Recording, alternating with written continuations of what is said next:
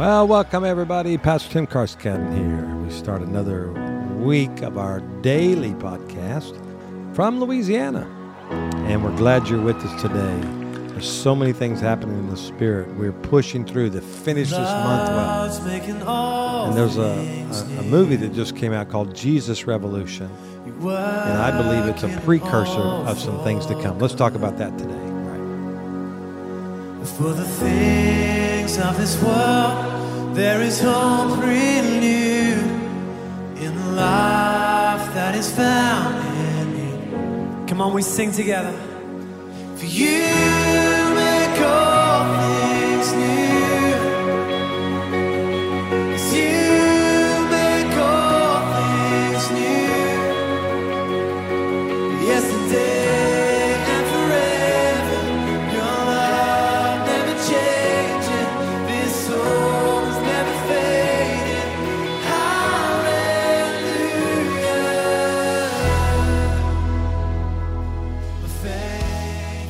welcome each and every one of you. Here it is Monday, the 27th day of February, 2023.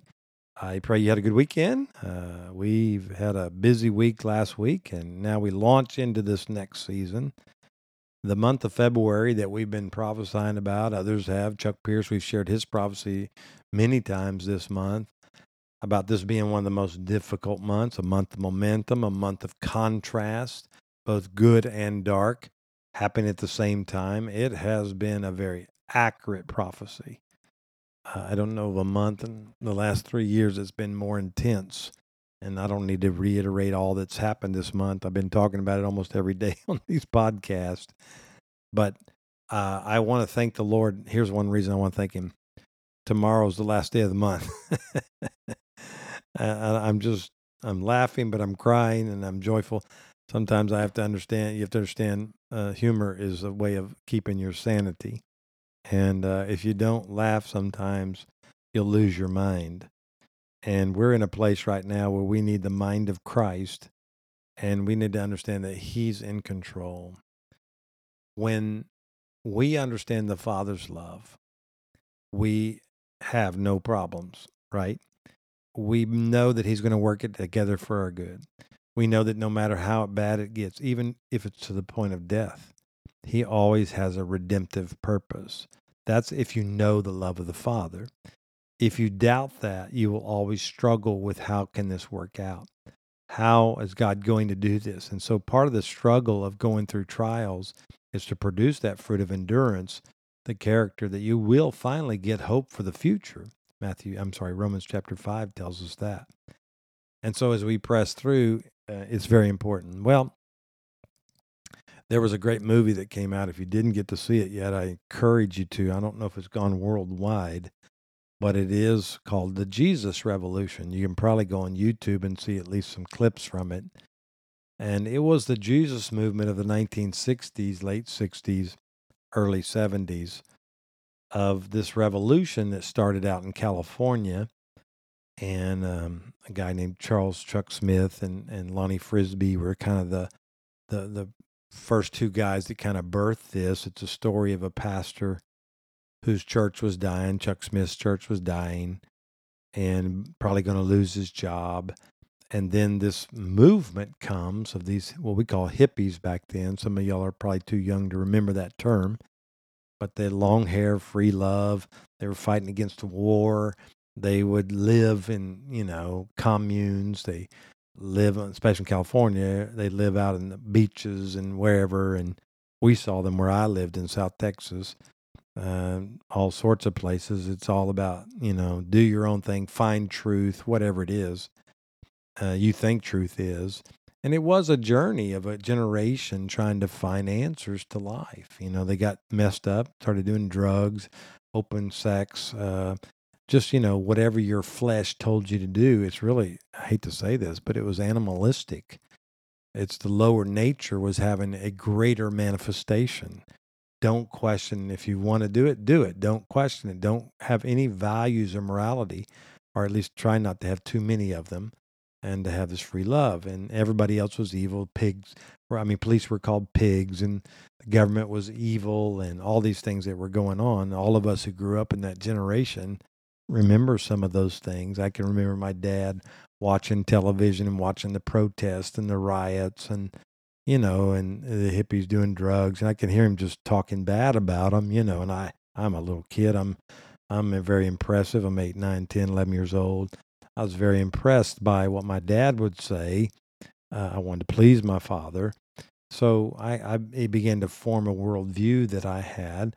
But then all of a sudden something happened. These people, through this little movement that started out in California, uh, began to teach Jesus and the power of Jesus, that he was love and that he did care for their lives. And, you know, what they were doing was failing them the drugs, the sex. You know, many of them were dying from overdose and all the different things that were happening at that time. And then Christ came on the scene and it became a revolution. It was an article written by a reporter who followed the movement and wrote in the Time magazine, eh, you know, called the Jesus Revolution. That's how it got its title, or the Jesus Movement. And well, I got swept in through that. That's when I got born again, was by that movement. And it was an amazing movement uh, because this was the, the people that came in were, were not who you thought would come in. That's not who you thought the harvest would come by. I'm reminded of Rick Joyner in uh, I forget which book it is. Uh, one of I think maybe one of his trilogy, The Final Quest. He talked about how God was raising up an army in the last days, and basically Rick asked God, "He's like, where am I going to find an army? I, you know, we're we just we're lacking people." And the Lord said to him, "Well, your army's in the enemy's camp right now." And I want to just put that before you today and say God is accumulating a great army for the coming harvest. We must understand that much of the army is not with us yet. They're in the camp of the enemy. Now, you may not want those people. You may not want the progressives, you know, the, the gender identity problem kids, the LGBTQ uh, communities. You may not want them to be a part of you know, this army, but they're searching. Those people, they have no identity. They're orphans. They need a father. They need the father's love. And guess what? What if God sweeps them into the kingdom? Are we going to denounce them? Because, you know, in that Jesus Revolution, as it showed in the movie, many of the older guard said, no, we don't want it. We don't want those people in our church. And so there was no place for them. Well, Chuck Smith decided to, hey, I'm losing my church anyway. I might as well embrace, you know, bodies in the pews. They didn't have any money. So it wasn't about the money, it wasn't about getting large numbers because most of these kids didn't have any money. They were they they do enough to live on, to have some food and gas for their vehicles, but that's about it. And so the transformation, the revolution was eventually they got the principles of God. You don't work, you don't eat. A labor's worthy of his hire. You know, things like that. They started uh, becoming assets to society rather than detriments to it. And so we saw this great move. And for me in my little church in Texas, because it spread all across the land, it, yes, it started in California, but it went everywhere and everywhere. And I remember in the movie, uh, these kids from Texas had come to California, and, and Greg Laurie, the, the character in the movie, was sitting on the beach where they baptized everybody. And these kids said, Hey, we've come from Texas to be baptized. And, you know, he baptized him at that moment and turned his life around. And next thing you know, you had a revival in Texas and beyond. I was part of that. I can remember, you know, drug addicts everywhere and hippies and uh, all over the streets everywhere we went because I lived on the coast, so we had a lot of them on the beaches, and you know they just would live there and hang out there to surf or do whatever they want to do, drugs and smoke. And for I lived, you know, marijuana grew kind of wild, so you know it was a, a an open drug for most people. They could get it just about anywhere, and so we saw a lot of drug addiction, a lot of crime. A, lot of uh, abuse, et cetera, that comes from that. But really, the drugs were just them trying to kill the pain of not feeling loved. And when Jesus was introduced to them, they began to come in in the droves. And I can remember uh, uh, when I got saved, and you know, although I wasn't, I, you know, I had long hair and all that, but I wouldn't consider myself a hippie. I dressed like them a little bit, but I I was a little bit too young for that. Uh, I'm proud to say, uh, but nonetheless, they were there and i remember them coming into church when they, they we dressed horrible some of them stunk some didn't come out with shoes if they did have shoes maybe flip-flops or something and you know the girls wore halter tops and you know whatever mini skirts and the guys you know whatever they wore shorts and i can remember they had the frazzled ends on their shorts and stuff. You know, it was like holes in their pants and you know, of course, now that's in style, but then it was, it meant you didn't have any money and you couldn't buy full clothes, whatever. And I, I just remember the beauty. And I watched in this church the older generation really struggle, but then some of them just like, no, these are lost souls. Let's minister to them. And so we had a pastor, fortunately, that he was a true evangelist. And I can remember he used to take us out. Sometimes took me out many times. And uh, in Baptist church on Tuesday nights, you always have what we call visitation night or witnessing. You go out on the streets and visit people, or you'd go to the homes of people who'd visited the church and knock on the door. Anyway, we'd go to the mall or something like that. And I remember my pastor would share the gospel with anybody. I mean, in and everybody. But he always targeted the hippies. He knew they were searching for truth he knew they were searching for hope. And so he he targeted them to share the good news of the gospel. Well, look what we have at our hands now. Not only do we have the gospel of the kingdom, the answer to those who need love, but we also have the power of the Holy Spirit. We can function in power evangelism. We can let God tell us things about their lives, like the woman at the well, who he told about her marriages. And because of that, you know, she gets saved and wins a whole city to the Lord. That's the power we have. That's different than just having the the gospel of salvation. We have the gospel of the kingdom, which is means that they can not only be saved, restored, but then they can begin to take over a nation. They can become an an, they can become an answer to society rather than being a problem in society. Don't worry about cleaning them up. Don't worry about what they look like when they come through our doors whether it be our house doors or our church doors. It doesn't matter. We have to be at a place where we say, God, we want to harvest, and you choose the fish. You know, I used to saltwater fish when I lived on the coast. And so a lot of times when you fish, you never knew what you were going to catch. You know, freshwater, you tend to target certain fish. You're going salmon fishing, or you're going for bass or from perch or whatever. These are different terms we use in America. But, you know, you target that. But in, in, in the ocean, you just throw your hook out there and you'd be surprised what you'd get. One time you get one thing, one time you get the next. Well, that's kind of how the harvest is with the Lord. He wants anybody who will take the meat of the word or take what Christ is offering and bring them into salvation.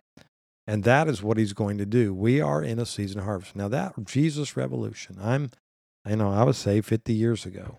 Okay? I am still a fruit of that move. And people like me. There are many people in our congregation that got saved during the Jesus movement our Jesus revolution. And we're still serving the Lord.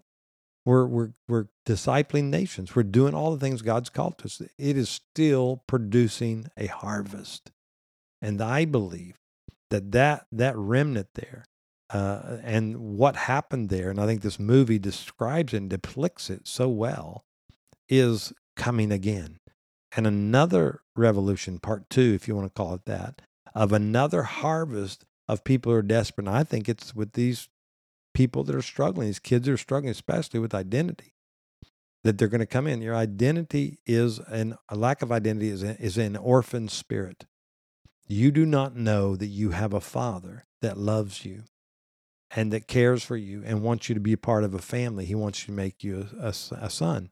Jesus said, I am not leaving you as slaves. I'm sending the Holy Spirit so that you can too have the love of the Father in you. So he did do that by his mercy and by his grace.